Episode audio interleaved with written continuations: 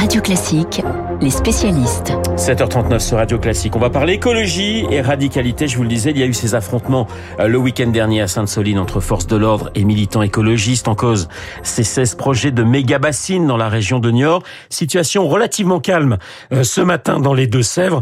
Pratiquement plus d'opposants sur le site, mais un ultimatum au gouvernement pour suspendre les travaux. Bonjour, Marc Lomazy. Bonjour. Journaliste, spécialiste des mouvements écologistes, vous avez publié chez Flammarion Ultra Il y a cette image assez marquante ce week-end de la voiture de Yannick Jadot euh, taguée avec euh, le terme de crevure.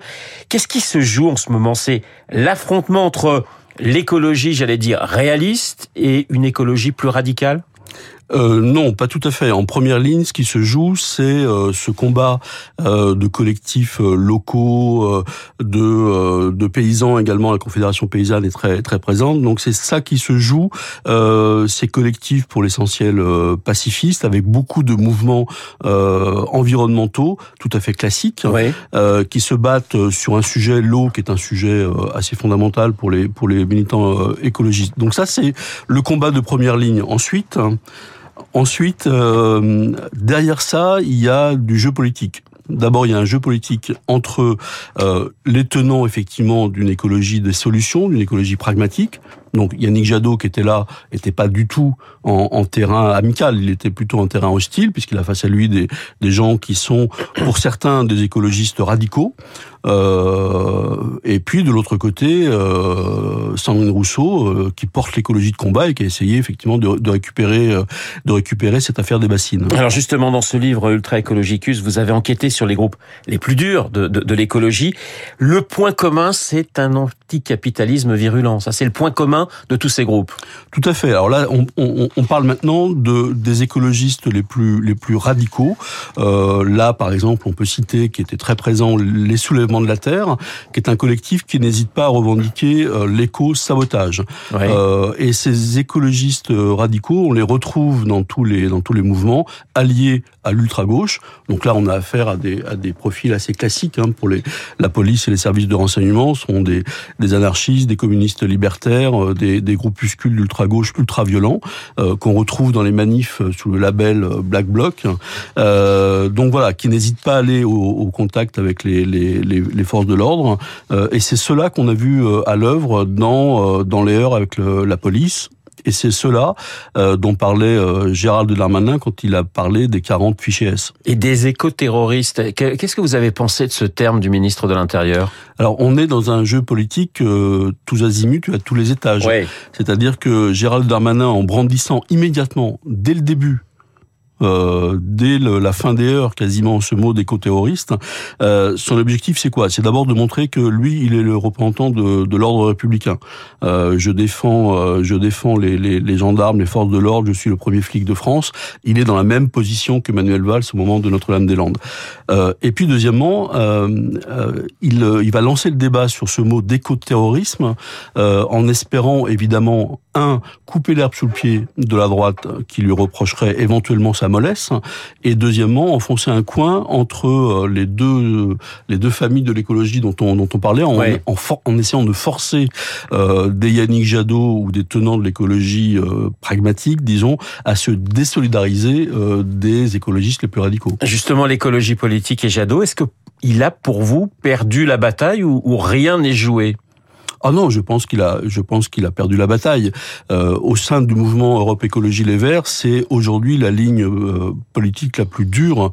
Euh, on verra le résultat du congrès, hein, mais je pense Ouais. que c'est la ligne politique la plus dure qui est en train de, de l'emporter. Je rappelle que euh, à la primaire, il l'a emporté, mais vraiment d'un cheveu, ouais. d'un cheveu, face à, à Sandrine Rousseau qui portait elle l'écoféminisme et à Delphine Bateau qui portait le la, la, la décroissance. Non, je pense que euh, le le l'équilibre des forces au sein d'Europe Écologie Les Verts euh, est en faveur des écologistes radicaux d'abord et deuxièmement le contexte euh, aujourd'hui euh, avec la COP 27 qui se qui se profile en Égypte probablement que on va voir que euh, il y a déjà eu un rapport assez alarmant du programme des Nations Unies pour l'environnement. On va voir que la crise climatique s'aggrave.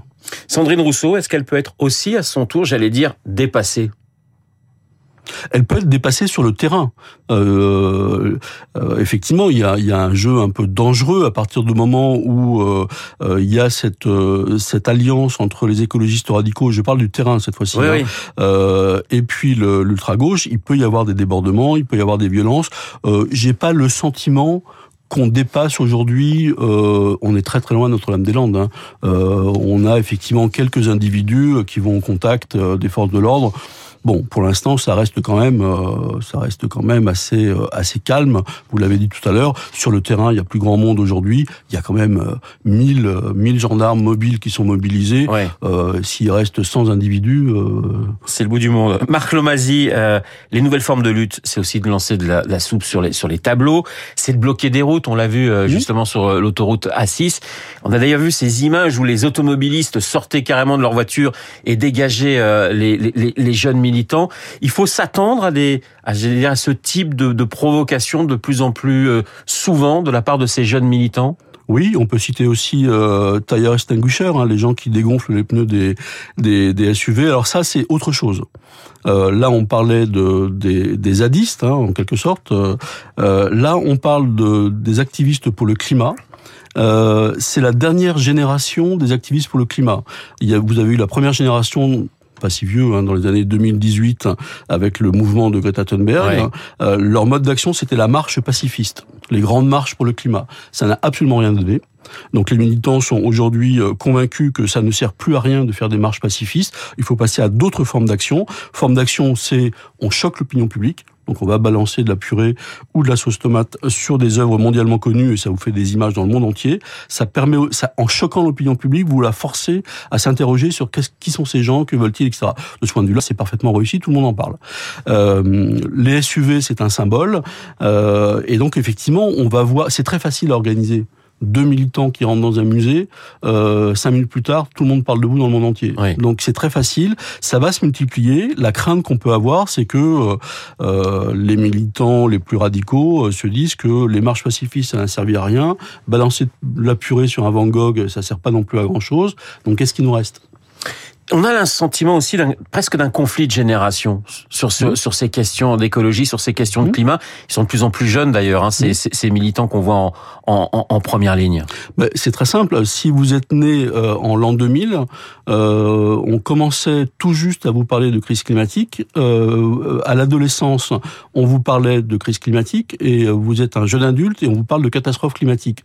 Donc vous êtes né là-dedans Ouais. et vous vous apercevez que vos aînés, euh, ceux qui sont au pouvoir actuellement, bah apparemment ils n'ont pas fait grand-chose. Dans tous les cas, c'est le ressentiment qu'ils ont, c'est le sentiment et le ressentiment qu'ils ont. Et donc ils se disent, euh, ils ne font rien.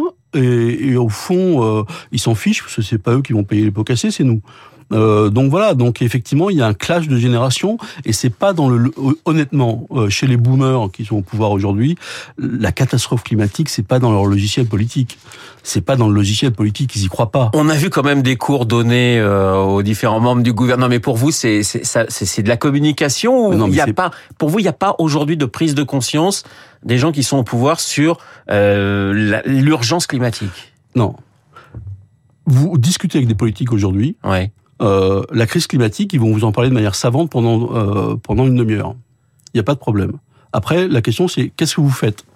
Et là, ça n'est pas dans le logiciel politique parce que tout à coup, on va vous dire oui, mais moi, le pouvoir d'achat, le budget, l'inflation, vous comprenez, c'est ça la priorité. Euh, et puis les carburants, et puis ceci, et puis la guerre en Ukraine, et puis et puis et puis. Oui, d'accord, mais sur la crise climatique, vous faites quoi? Euh, Et c'est pas dans le logiciel. Et pour l'instant, euh, même s'il y a eu un renouvellement de la classe politique, euh, les vieux partis politiques, en quelque sorte, n'ont pas intégré complètement la perspective de la catastrophe climatique. Marc Lomazy, on a vu au moment de la crise des Gilets jaunes une espèce de convergence entre fin, fin de mois et, et, et fin du monde. Aujourd'hui, enfin, quel- des tentatives, on va dire, Mhm. ouais, plus, plus exactement. Est-ce qu'aujourd'hui, c'est, c'est, quand on voit les, euh, les écologistes avec ces, ces manifestations, ces, ces, ces tentatives de, de faire prendre conscience à l'opinion d'un certain nombre de problèmes, est-ce que ça marche ou, ou aujourd'hui justement les gens disent mais non on est fatigué de ce, ce type de, de, de, de choses. Enfin c'est des enfants gâtés. Je mets je mets des guillemets à enfants gâtés. Voilà quel est la, le rapport entre le la radicalité des, des écologistes aujourd'hui et on va dire l'opinion publique? Non, ça marche pas. Oui ça marche pas. Euh, les gens considèrent que tout ça, c'est des militants euh, hors sol euh, qui sont pas au fait des vrais problèmes. Il y a eu effectivement pendant le, la période, j'allais dire Greta Thunberg pour faire vite, une tentative au moment des gilets jaunes de, de créer un mouvement des gilets verts, de effectivement de rapprocher les deux et de créer un mouvement social ça n'a pas du tout marché. Il y a pratiquement pas d'écologie en banlieue, ou en tous les cas, c'est pas une écologie telle qu'on l'entend au sens euh, activiste du climat. C'est une autre écologie, c'est une écologie du quotidien où on essaye de faire avancer des, sujets comme la qualité de la nourriture à la cantine, par exemple. Ça n'a rien à voir. Mais en tous les cas, il n'y a pas de ce type d'écologie-là, n'existe pas en banlieue, n'existe pas dans les zones périurbaines où les gens ont d'autres difficultés que ça. Euh, et donc ça ne prend pas. C'est le fait plutôt de jeunes urbains, plutôt éduqués, euh, et qui n'arrivent pas, et c'est une de leurs difficultés, qu'ils n'arrivent pas à créer euh, un mouvement social. Merci Marc Lomazzi d'avoir été euh, ce matin mon invité. Ultra Ecologicus, c'est chez Flammarion et c'est une plongée au cœur de l'écologie radicale. Dans un instant, le journal imprévisible de Marc Bourreau, le 1er novembre 1992, entrée en vigueur de la loi E20, un journal fumeux.